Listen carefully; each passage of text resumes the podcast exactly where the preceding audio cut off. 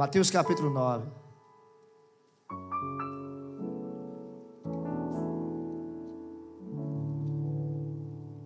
Mateus capítulo 9, a partir do versículo 14. Quando achar, me dá um amém aí. Vieram depois os discípulos de João e lhe perguntaram: Por que jejuamos nós? E os fariseus muitas vezes, e teus discípulos não jejuam. Responderam-lhe Jesus: Podem acaso estar tristes os convidados para o casamento enquanto o noivo está com eles? Dias virão, contudo, em que lhes será tirado o noivo, e nesses dias hão de jejuar.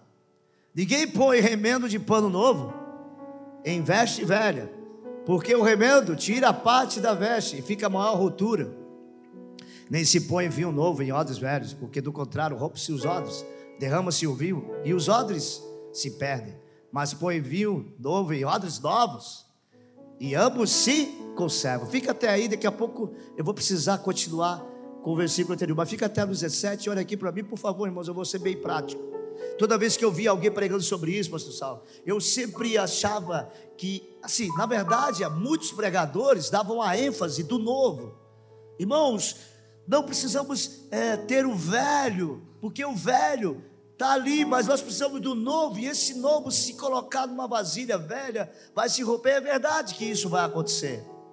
Mas a questão é que a ênfase não está só nisso. Nesse texto, Jesus está tentando passar para esses religiosos uma, um princípio espiritual. Eles vieram com uma pergunta: Ó, oh, a gente jejua e vocês não, porque Jesus está dizendo o seguinte: olha só, o noivo está com eles.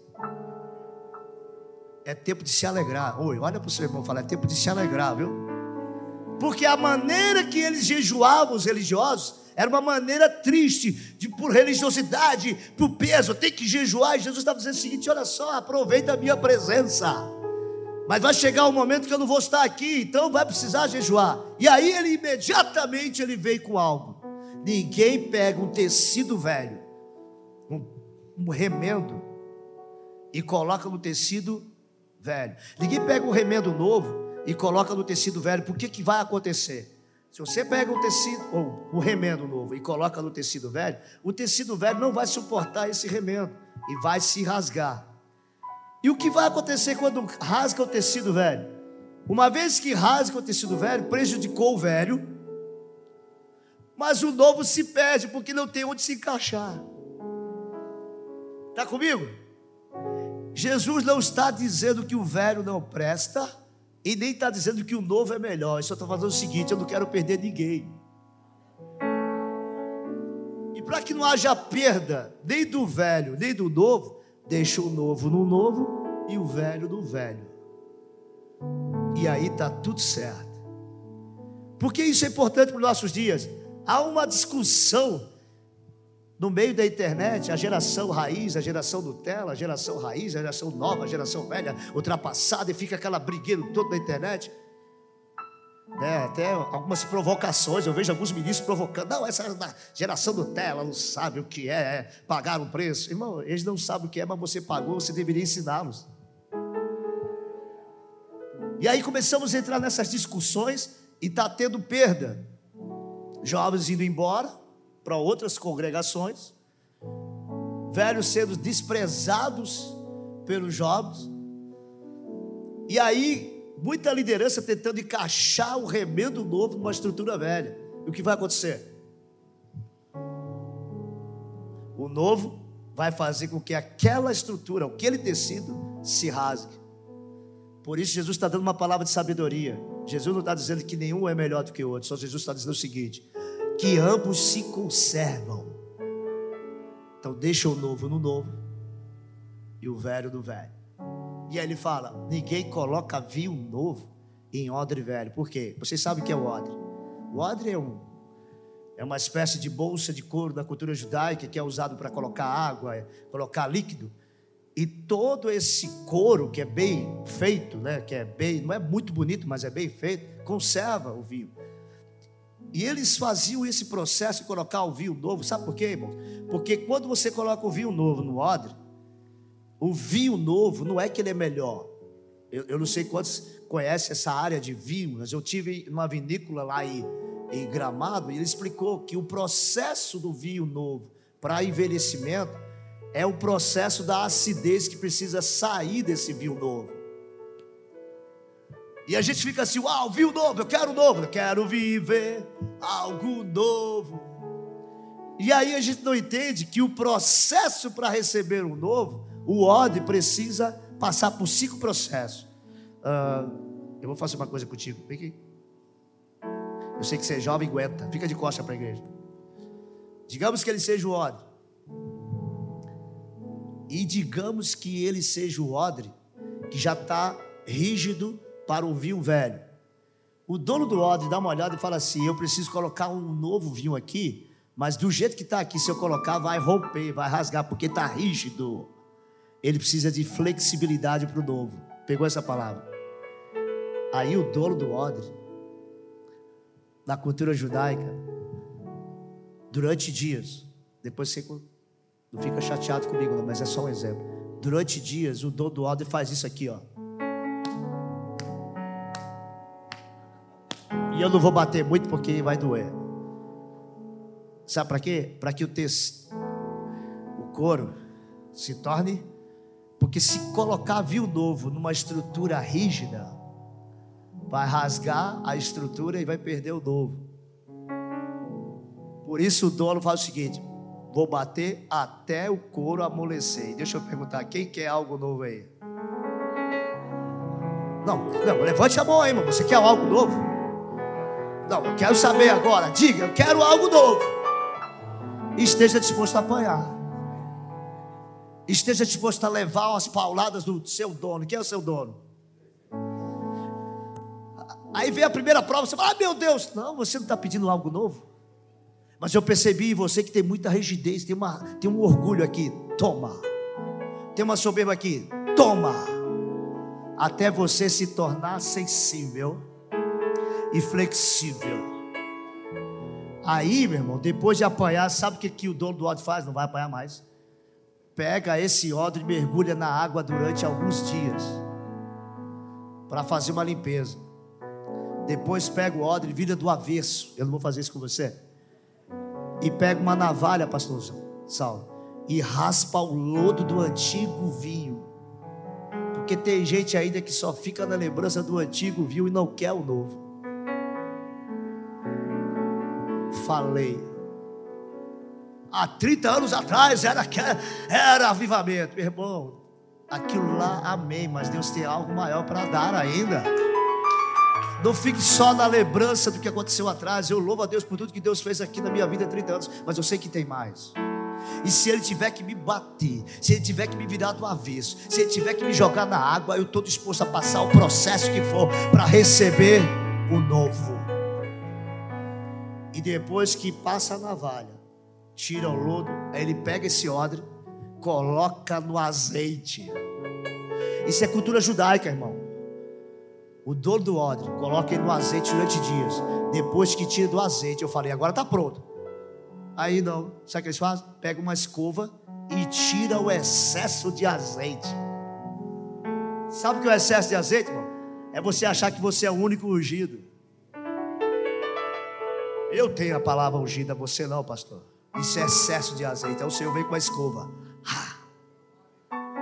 É você achar que pode caminhar sozinho. Eu não preciso que alguém seja meu discipulador. Excesso de orgulho, de azeite, achar que você pode caminhar sozinho. Aí vem a escova.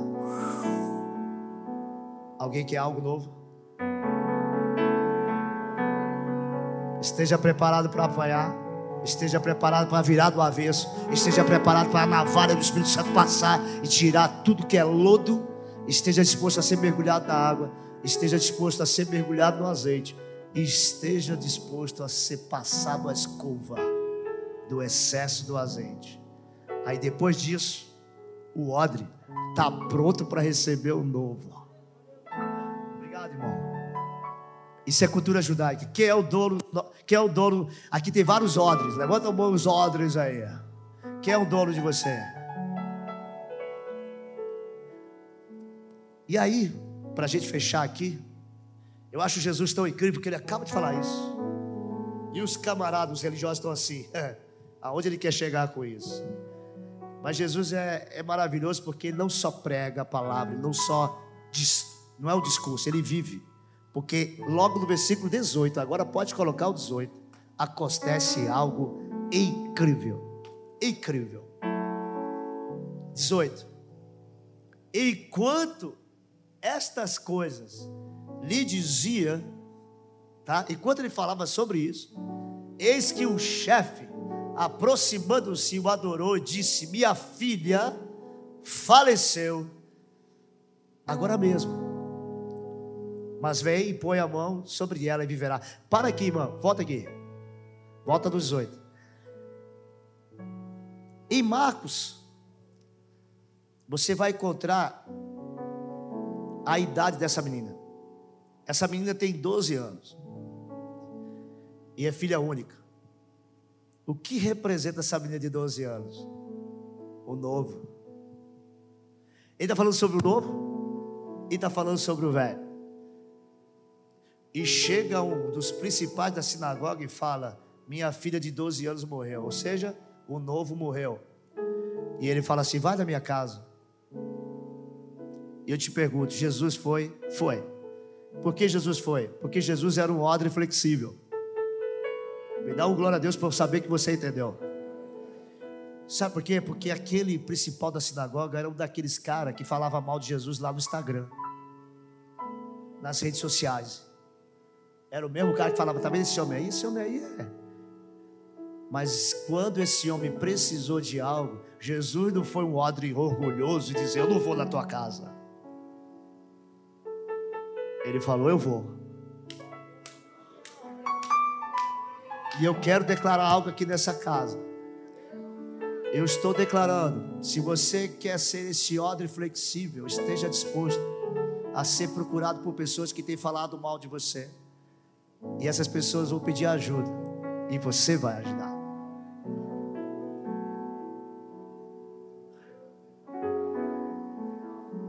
E aí ele foi para a casa dessa menina.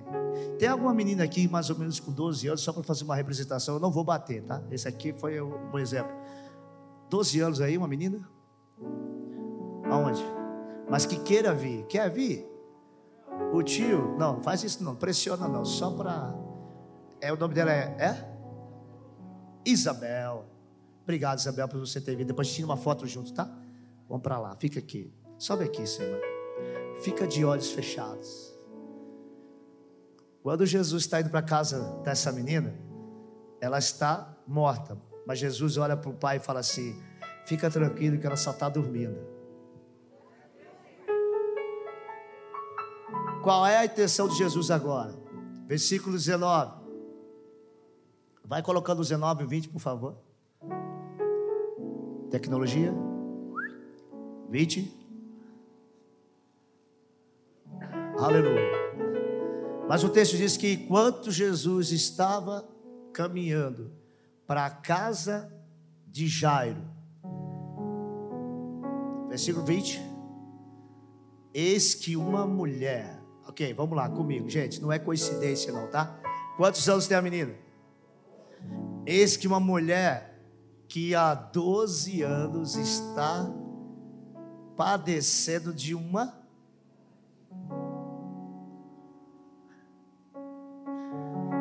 Vou precisar de uma mulher madura. Vem cá, minha irmã. Você mesmo que está balançando a cabeça aqui.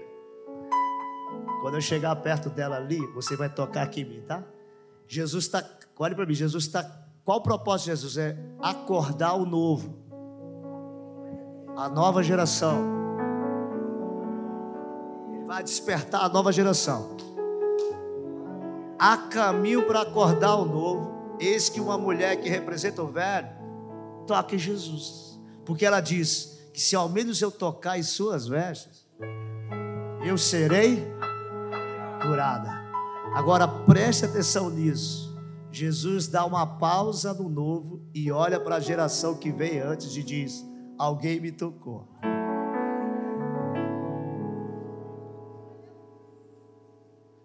Eu acho que os discípulos ficaram assim: esse homem é maluco, tanta gente aqui. Mas ele falou: é que tá, o toque foi diferente, é porque de mim saiu virtude. E aqui eu quero que você entenda algo. Essa mulher não esperou Jesus tocar nele. O que isso nos ensina? Existe uma geração que está com hemorragia.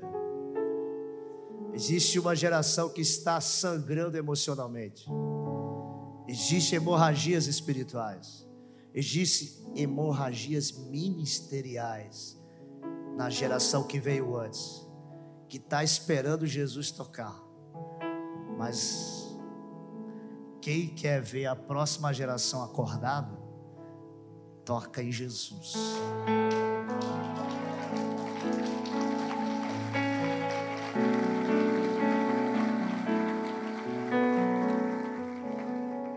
Se talvez você esteja orando pelo seu filho que tá, não, tá, não despertou ainda, que está dormindo espiritualmente. Talvez você está fazendo, tentando converter seu filho, seu neto, mas o Senhor está dizendo: não é dessa maneira, só me toca.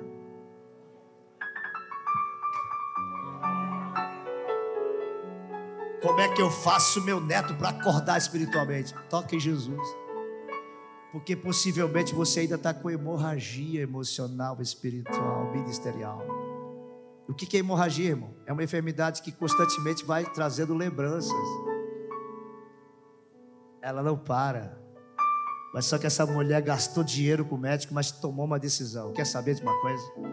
Todo mundo sabe que o que eu estou passando, porque todo mundo sabia o que ela tinha. Até para uma mulher judaica ter esse tipo de problema era uma questão até de honra, porque todo mundo sabia e falava: é imunda. Para ela fazer o que ela fez, irmão, ela rompeu com o preconceito, rompeu a multidão. E nessa noite você vai romper o preconceito, a multidão vai dizer: Hoje cessa toda hemorragia ministerial, toda hemorragia emocional. Ah, 20 anos atrás eu passei pelo ministério que me machucou, e toda vez que eu penso sobre o pastor, me dá aquilo, hemorragia. Você precisa tocar Jesus hoje. Eu não consigo estar submisso a uma liderança, porque toda a lembrança que eu tenho de líder foi aquele líder que me machucou hemorragia. Eu não consigo congregar, porque toda a igreja que eu passei eu tive decepção hemorragia. Eu não consigo me relacionar com outras pessoas, porque relacionamento na minha família sempre foi briga, hemorragia. Mas eu tenho uma notícia maravilhosa nessa noite. Jesus está passando aqui hoje. Essa mulher rompeu todo o preconceito e diz: Se eu tocar em suas vestes, eu serei curada. Ela tocou. Imediatamente foi curada.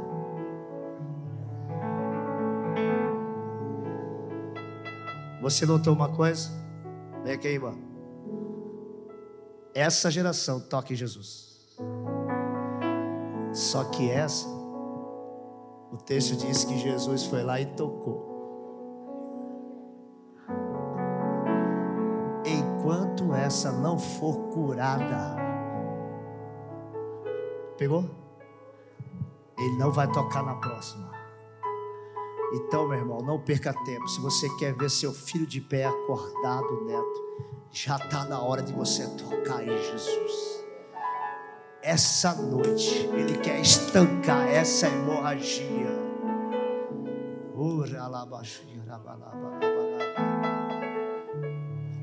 Essa noite que Jesus quer estancar a tua hemorragia emocional.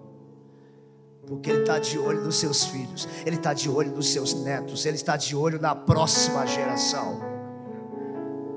Eu tomei uma decisão, pastor Saulo. Enquanto vem umas lembranças que me trazem hemorragia, eu toco em Jesus, sabe como? Adorando a Ele. E a hora que eu toco, Ele me cura e meus filhos ficam de pé.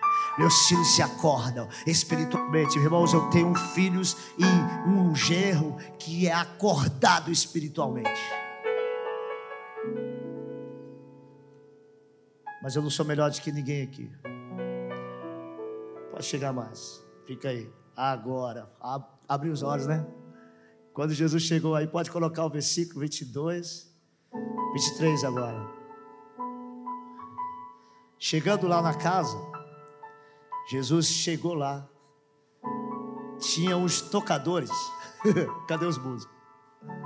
De flauta, os músicos, baixista, baterista. Tava um alvoroço. Tendo Jesus chegado a casa, 24.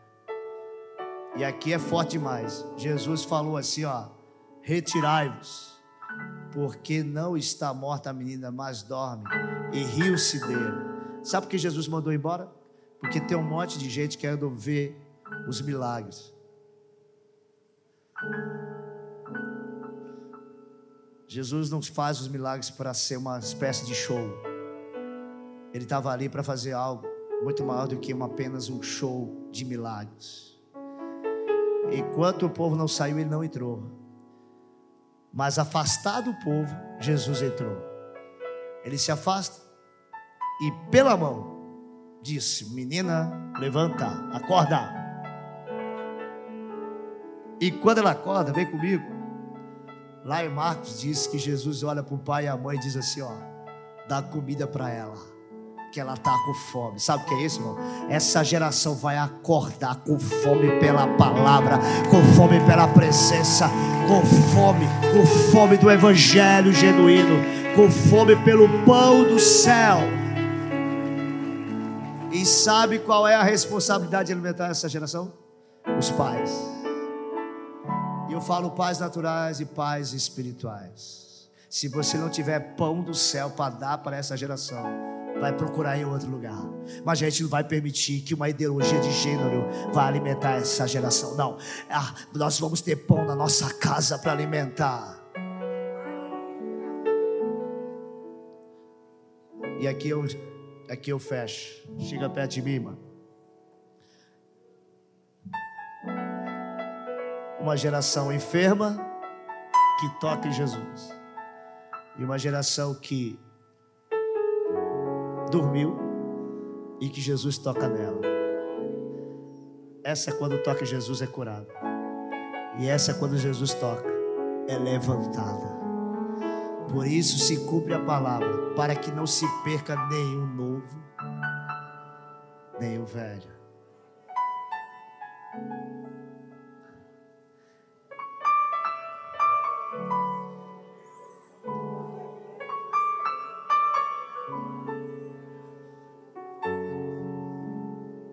Eu creio que Deus tem algo para essa igreja, uma igreja que vai perceber tem hemorragia, vamos tocar nele.